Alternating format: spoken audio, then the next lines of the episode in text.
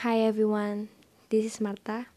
I was read the article about how to let go of negative thoughts by Alexandra C.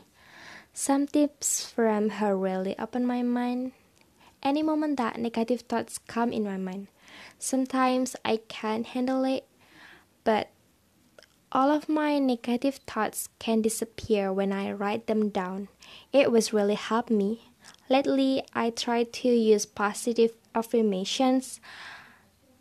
I do self talk to change my mind.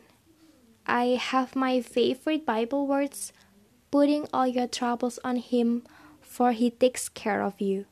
That words can let go of my negative thoughts. So when my negative thoughts come, I tell to God, it won't work if I don't close my eyes and focus on all of my prayers.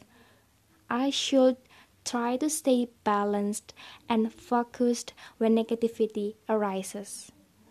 I think that's enough for me. Thank you for your attention.